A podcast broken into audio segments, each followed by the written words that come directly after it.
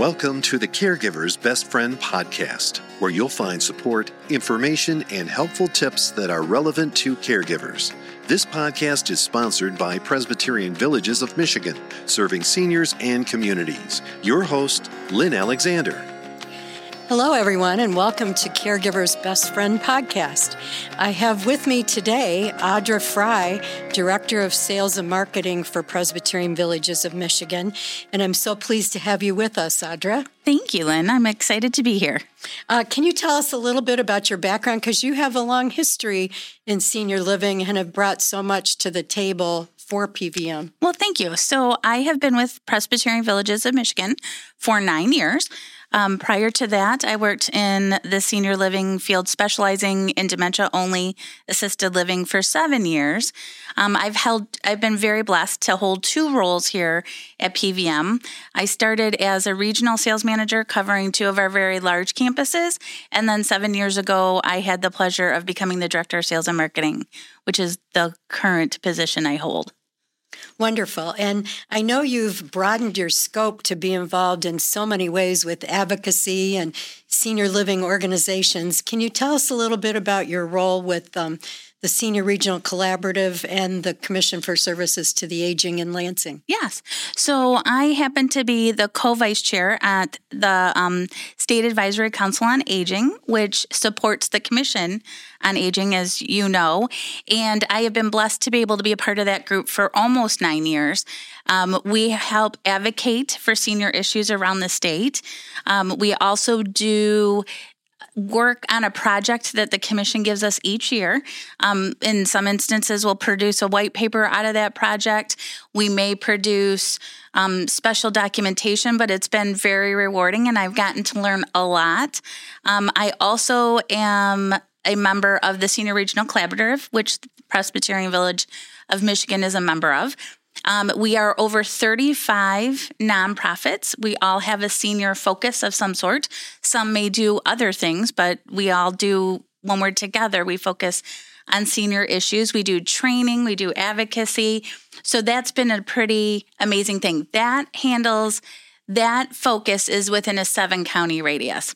Um, so Wayne, Oakland, Macomb, Washtenaw, those are the big areas that we focus on our issues um, and senior focused issues in those areas.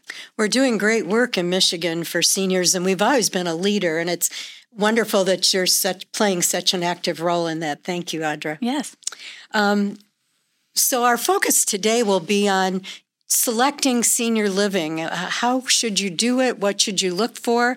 So, can you tell us what folks should pay attention to when selecting a senior living location? Yeah, it can be a very daunting task because there senior living can mean many different things. It can mean strictly a 55 and older apartment building.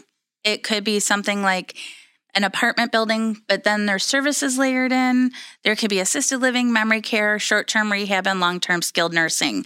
So, for somebody not new to this or new to this, this can be a very daunting task because what exactly do I need? But some things that I would highly recommend is really sitting down and being honest as to where the person that you're looking for may need help. Is it that really the house is just too much? It's just uh, they can't manage the house, they can't, but they can do everything their own self. They can still take care of themselves, they can do those things then maybe it's just a senior apartment without services.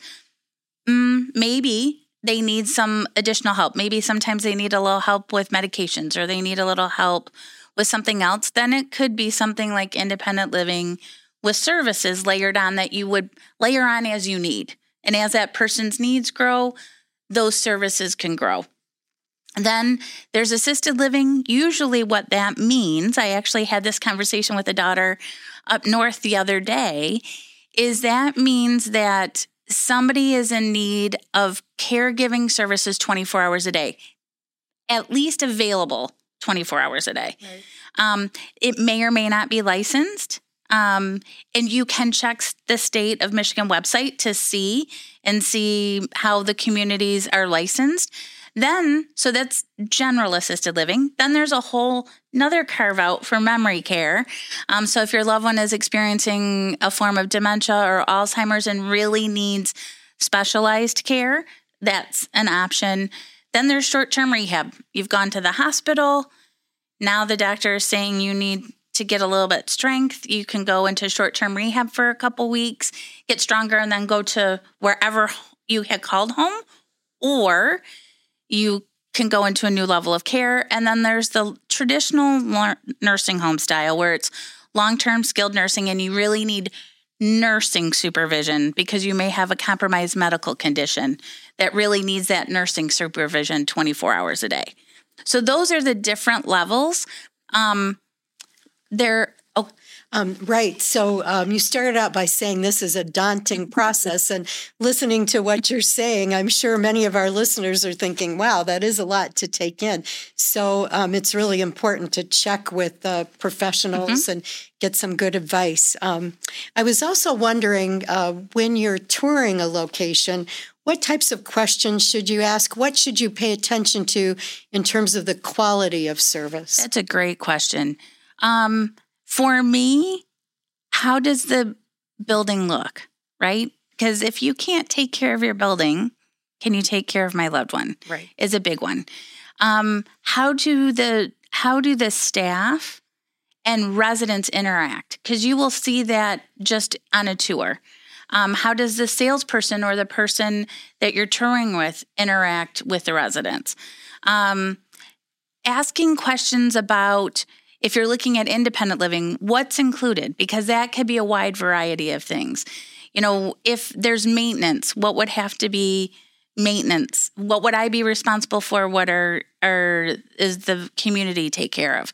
Um, asking, you know, what is your care if you're looking for something like an assisted living or memory care? What are your caregiving ratios? What happens if somebody calls off? How do you handle that? Um, what if somebody needs more care? Do you have somebody that can help us with that? Is are you is this I'm on my own or is this a joint journey with the community helping us along in this process? Um, because people not a lot of times don't know exactly where to turn. So there are great resources out there as far as checklists and questions. Um, actually, with the State Advisory Council, we're getting ready to do that very thing. Um, in the housing section, we will have a series of checklists that people can use um, to ask those when they ask those questions. So, having some good resources and then asking friends that have gone through this for recommendations. Yes. You know, asking them where where was your loved one? Were you happy with it? What did you experience? What what were the good, bads, and the uglies? Um, and yes, I, and if you think about it, we would do that for a beauty salon, a dry cleaner. Why not do it in terms of long term care or senior living? Exactly. And the other piece is, I always tell people take reviews with a grain of salt because you're never going to make everybody happy, right? And mm. everybody, this is a personalized journey for so many people that they expect in some cases that you're going to take care of their loved one and they're not going to have to lift a finger. And then in other cases, they are that one that will micromanage you through the whole process. so when you look at reviews, I always say take those with a grain of salt. Same if you ever read a review on the state website for a licensed community. Read it all the way through, and I'll give you a quick example as to why I say that. Back in my life before PVM, we had the state come in because we had flu in the building. And the the it, at the very top it said allegation found correct. Well, if you don't read what the allegation is, now you're panicked. So I read I had the family read it all the way through. Well, yes, we did have the flu in the building, and our corrective action was we had to start calling Wayne County to let them know we had the flu in the building. And that was our corrective action. So it could be as small as that, but it could be something bigger. So I always tell families don't just read the headline, read it all the way through. So to get a true picture. Very good advice. Um, well, what does Presbyterian Villages of Michigan do in regard to service excellence and how they deal with many of the things you're talking about? That's a great question, too. So, in what, as you just mentioned, service excellence is our core value, right? I mean, that's what we're all expected building relationships, accountability, listening. Those are all very important aspects for us. Um, if in our communities that we have salespeople, we also go through additional training. The sales teams are, are really there to be a resource. And even the administrators on the housing side are really there to be a resource.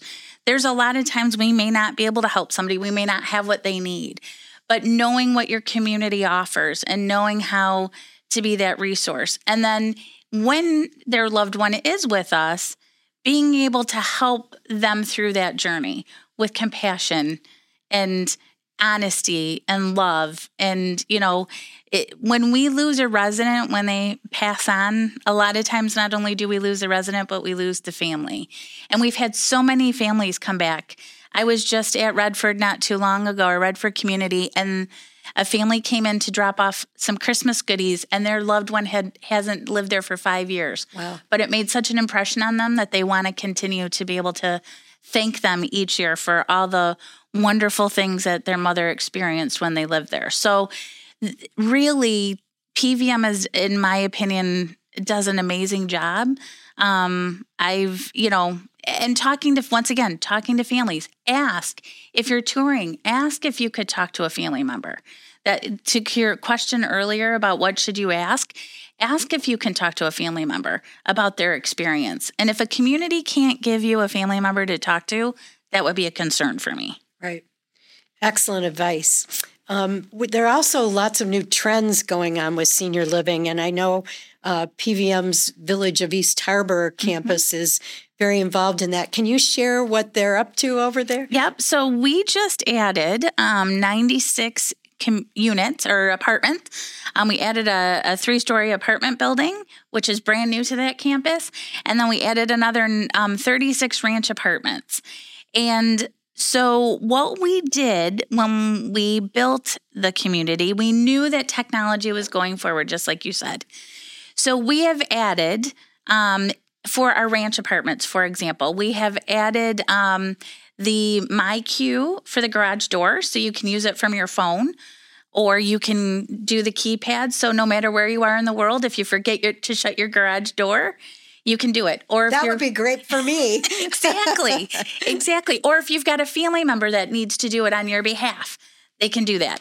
We now have the keypadded doors uh, through the whole new project, so they can just keypad, and you can also assign special numbers for different people. Um, we have the smart plugs. So if you plug it in into one of you plug your lamp, let's say I have this in my bedroom. If you plug your lamp in, you can tell Alexa to turn the lamp on and off for you instead great. of you having to do it from the switch. So it's given us some great new things. And so you, th- these items can all be done either through Alexa or Google. They can also all be done from your phone, tablet, or iPad. Excellent. So, and we've had great, great responses. As a matter of fact, our Department of Technology um, I think you're aware of this, is going around to our different villages right now um, and doing some surveys and, and helping them learn technology as we roll different technology items out to the different communities. And they are getting such a great response. It is so neat to see. As a matter of fact, our village of Redford, for example, they were just telling um, technology was just telling me a week or two ago, they're like, when are you coming back? We've got more people. So we're you we're rolling technology. Um, as you may remember, we actually got Google Nest in several of our communities right. during the pandemic, and those have been a huge hit. So we're looking at different technology that we can use in many different ways. That's wonderful. And I think that's a real advantage. Sorry, folks, it's a shameless plug here, but that is a real advantage of being part of a large organization such as Presbyterian Villages of Michigan with around 30 locations around the state, a 77 year history. So we have an actual Department of Technology that does educate uh, mm-hmm. folks. So there are many advantages, and, and that's one of them. Mm-hmm. And to add to that, what you had asked, you had mentioned earlier, you had asked the question earlier when you're looking at communities, something to look at. One of the things I want to go back to real quick, if you don't mind, sure. is looking at a community that's a for profit versus a nonprofit. And the reason I say that is those are questions to ask as well. Um, sometimes, as a nonprofit, we get the the ability to do some things such as technology where we can add something. So those are just some questions to ask too. And how does that differ? Um, because you want to know all the things that you can um, be aware of. So those are just some of the additional questions I would ask. Great. Um, if you had one final message you'd like to give folks, one thing in particularly for them to keep in their mind as they start this journey, as you've said. So, unfortunately, I've been reminded of this this week. You can never start planning too early. And here's why I say that. Back in my previous life, um, before PVM, I used to run a support group. And one of the things I would tell families is unfortunately, most likely a crisis will happen. You've, you've seen that happen time and time again. And what will happen is they will say to you, let's say, heaven forbid, your loved one's in the hospital. Okay, they can't go home. Where are they going? And you have 24 to 48 hours to figure that out. So, one of the things I always encourage is make sure you've kind of started this journey, at least, even if it's just exploring online. And then have your documents. And what I mean by that is your wills, your trust, your powers of attorney, your all of that ready to go. Because unfortunately, I've experienced, even in the last several weeks, so many people that have had a crisis and those documents aren't ready. And it just makes things so much more difficult um, and puts so much more stress. So you can never plan too soon. So whether you're 30, 40, 50, doesn't matter. Start planning now. That's wonderful advice. Thank you so much, Audra. And thank you so much for being on our Caregiver's Best Friend podcast. I was very honored. It was wonderful. Thank you.